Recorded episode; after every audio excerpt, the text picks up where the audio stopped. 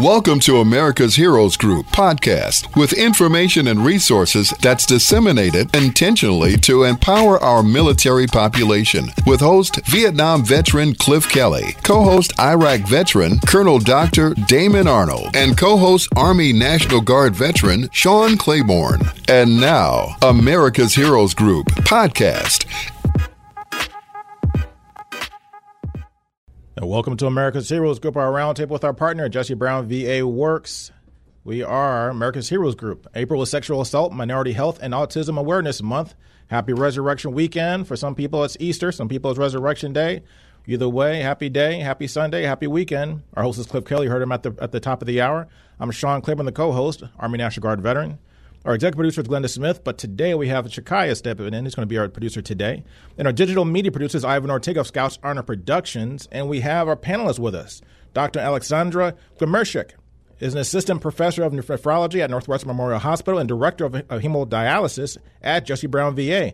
And Samantha White, she's a certified advanced practice nurse specializing in adult health and gerontological and facility transplant coordinator for both solid organ and stem cell cases. I love all things stem cells, so we're going to have an interesting conversation today. Transplants and donations at the Jesse Brown VA. So, Dr. Aleksandra Gmurczyk, you have a very interesting story.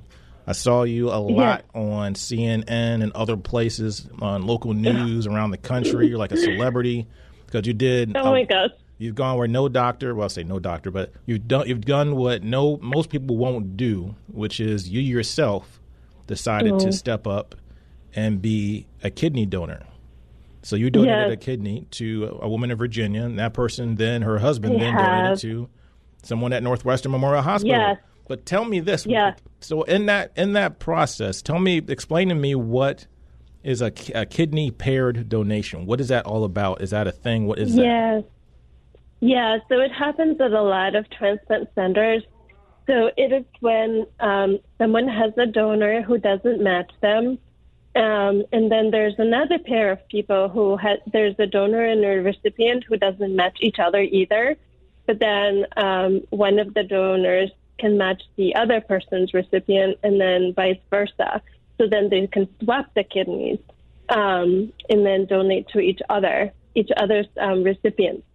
So that way, if you don't match your your recipient, if you have someone that you know who needs a kidney transplant and you want to become a donor, that doesn't mean um, that you can't donate if you don't match.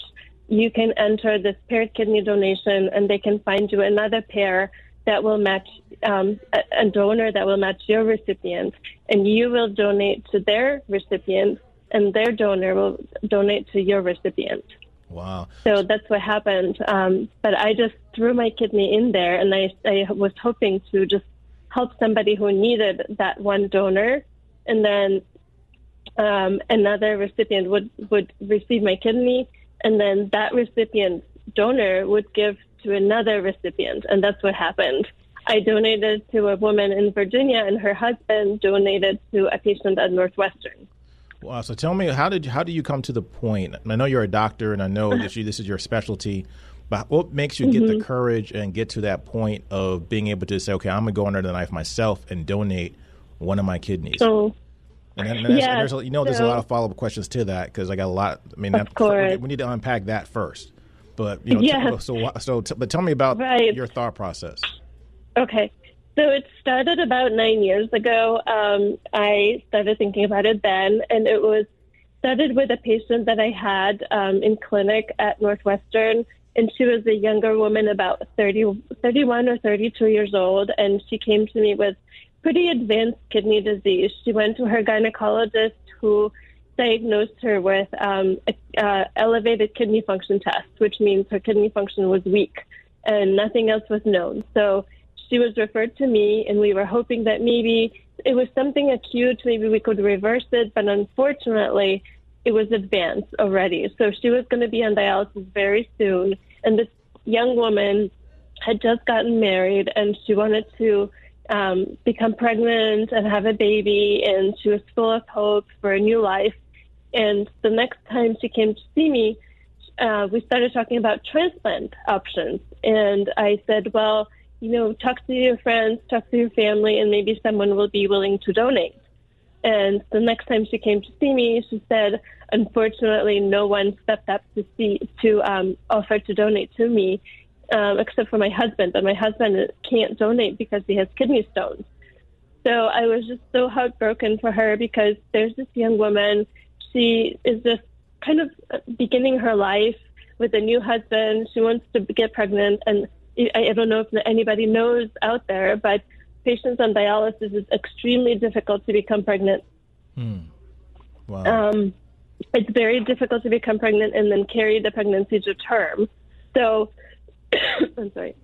I knew it would be very difficult for her, if not impossible. And um, it just started, the thought started there that um, I thought, well, maybe I can donate. But the problem was that I have a history of bladder cancer. Mm. And I thought, well, maybe I cannot be a donor because um, if you have cancer, that could spread to another person if you donate. Mm. If the if the cancer is in your organs. So it took me a few years, and then I approached one of our transplant nephrologists at Northwestern and asked him if I haven't had a recurrence in years since I've been in my 20s and I'm 46 now, can I be a donor? And they said, you probably can. Um, come and do the test, and we'll figure it out and um, I underwent the um, workup, and it turned out that I was a good donor. So um, I decided now is the good time wow. because I had the social support, um, someone to help me, you know, take care of my dog and me after the, the um, donation. So I've decided it would be now.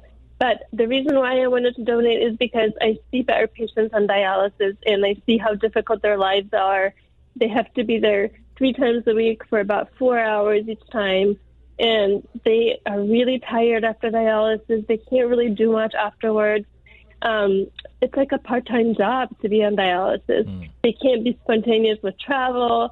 They just, I mean, they are probably full of worry all the time. Maybe their access for dialysis to, you know, the access that you draw blood from and run through to the machine may go down at any. And, um, may have to be, they may need to get a new one. So it's anxiety provoking. It's lonely to be on dialysis. It's just, uh, my heart just goes out to them, and I wish I could donate to each and every one of them, but unfortunately I can't. But I figured someone should, someone should donate, and why not it be me? I'm healthy. I'm, you know, I, I'm able, and why not me? So that was the beginning of it. Wow, that's really amazing story. Now, the, uh, yeah. I w- I'd like to get into what Jesse Brown, the Jesse Brown VA does with donor transplants and things along those lines. What are your, what are the capabilities of the Jesse Brown VA, and also, what would you tell a veteran who, because many people will be afraid to go under the knife and donate a kidney. Uh, we have two of them. From my understanding, you don't necessarily need both of them, but how was that process working at Jesse Brown VA?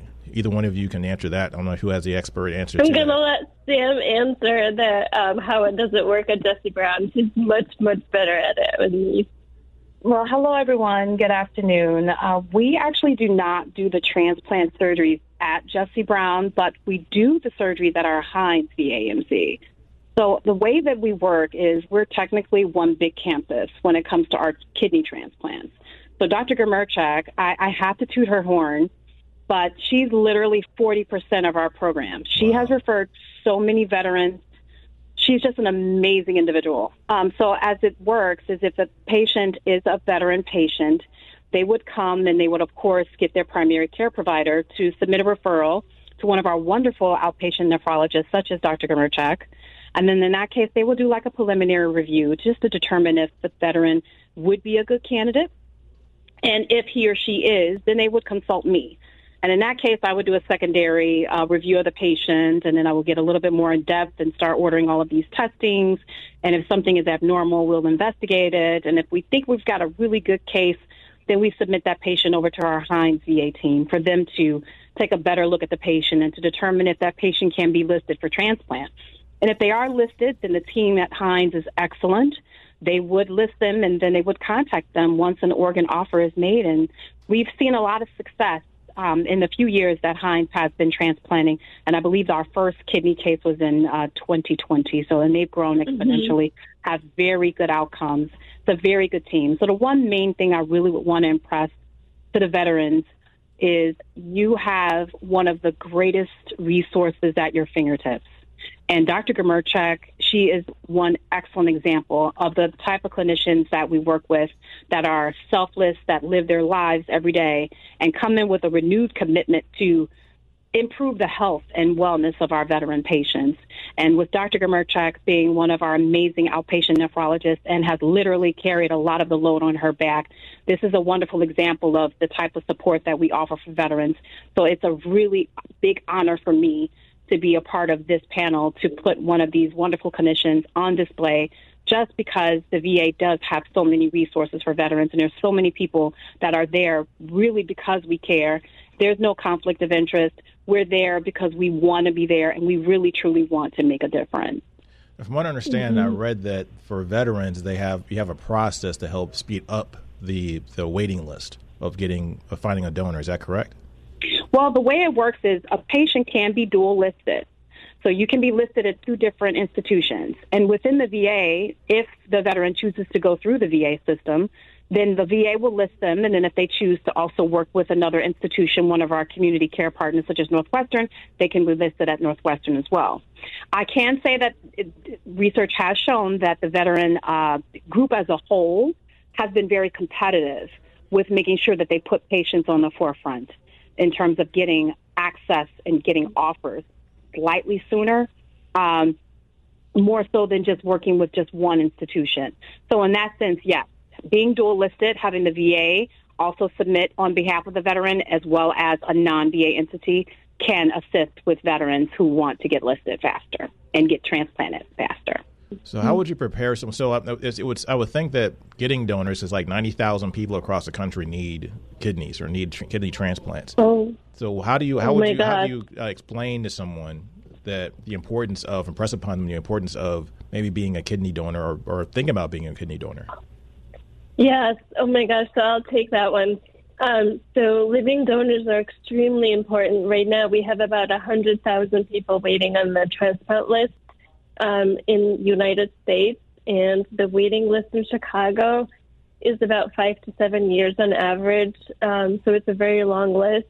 Every year, about 38,000 people are added to the list, um, and less people are transplanted than added.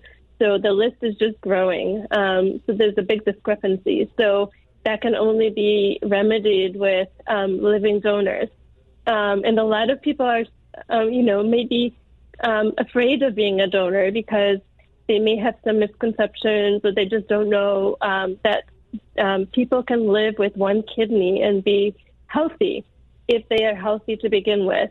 Um, the uh, transplant center will will screen the person very very well. Like they will not um, take a kidney of anyone who is even remotely not a good donor or unhealthy. Um, so there's no need to be worried about that. They won't just take anybody's kidney. It has to be someone with great kidney function, someone who has like no uncontrolled high blood pressure, no active malignancies. Um, they diabetes can be out of control. Um, they just have to be really pretty much perfectly healthy to have their kidney taken. And whoever donates a kidney, if they are healthy like this, um, they will have a pretty normal life. Like I have a normal life, and they will have a normal life as long as I stay healthy. I maintain a healthy weight. I don't, you know, if I don't, if I do gain a lot of weight, I might become diabetic, and maybe then I would have kidney problems. But if I maintain my health, I should have no problems. Living donors actually have a smaller risk of kidney disease than the average population. Wow. Um, because we are healthy to begin with. We are healthier than the general population. Um, the little bit of higher risk comes with um, high blood pressure. We may, we have a little bit of higher risk of high blood pressure later on, um, and um, so people can live just fine on one kidney, and a lot of people don't know that. So I really want people to know that it's safe to become a donor.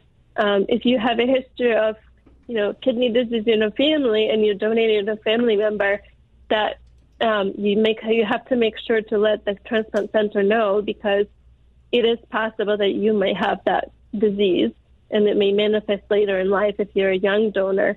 So they may have to know that and may have to test you or they may just decline.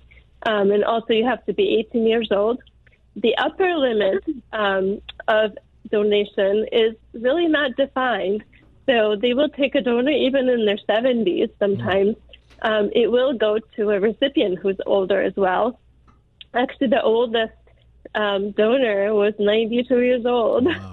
Um, but um, I think that person donated to a person kind of close to their age. But it's still possible. If they're really healthy, they can donate at pretty much any age.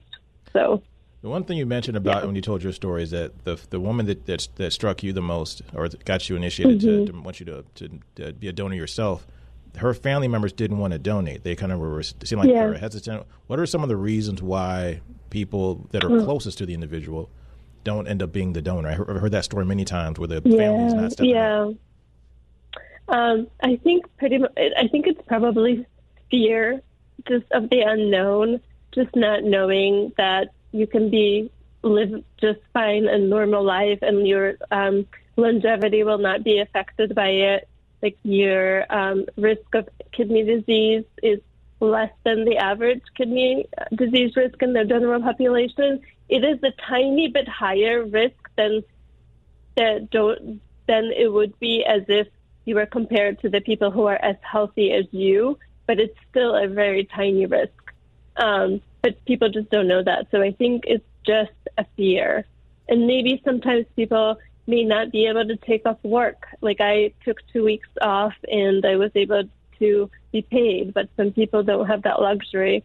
Um, or maybe they need um, childcare and they may not be able to get that. So, you know, I understand. But a lot of um, programs have donor assistance programs where they will, and Northwestern does for sure. I know because I was asked if I needed um, they will offer compensation for um, any expenses that you may um, acquire while donating. So, like housing, um, if you have to stay in a hotel, meals, um, lost wages.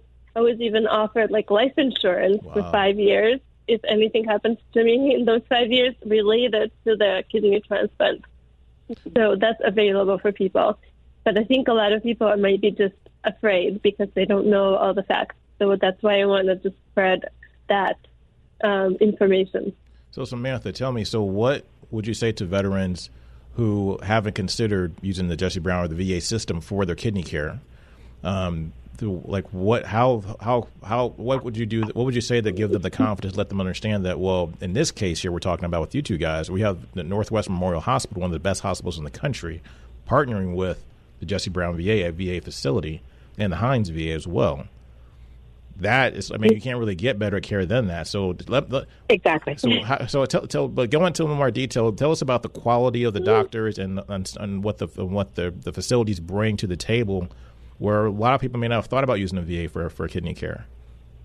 Well, first, I have to say that the VA is one of the largest healthcare networks in the world, and for me, the way I position the VA when I'm explaining to veterans about what makes us unique is I consider the VA, and I'm sure everyone who works within the VA system, we're one big campus.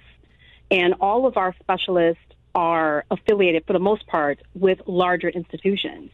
So you're looking at not only the constituents that we have at Jesse Brown, but you're also looking at we have Northwestern, we have University of Illinois, we have Advocate, we have University of Chicago, we have relationships with Loyola University. So there's a ton of facilities that are renowned worldwide that we have relationships with. Um, as you mentioned briefly, our stem cells, we're associated with Vanderbilt, and they're high ranked um, in the nation in terms of cancer care. So I would say first look at the fact that you have one of the largest healthcare networks in the world at your fingertips. And then the very second thing I would say is just look at Dr. Murtagh. Like she, she is, although she has taken one of the most selfless positions that any clinician can take. Her heart is commensurate with what you would find in a lot of our our, our doctors who work within the VA system. The heart is there, and there's people there that care, that really want to see our veterans do better overall in their health care. And along with their family, we have a lot of support services also that we offer for families. So I would definitely say to look at the VA as a whole and just come talk to us. Come in and talk to us. We're there to mm-hmm. answer any questions you may have. Very good last mm-hmm. words. This is America's Heroes Group. We have two great people with us today Samantha White, certified advocate and practice nurse specializing in adult health and gerontology and facility transplant coordinator for both solid organ and stem cells, and Dr. Aleksandra Gmurczyk. She is an assistant professor of nephrology at Northwestern Memorial Hospital and the director of hemodialysis at Jesse Brown VA. Thanks for your time. Thank you. This is America's Heroes Group. We'll be right back.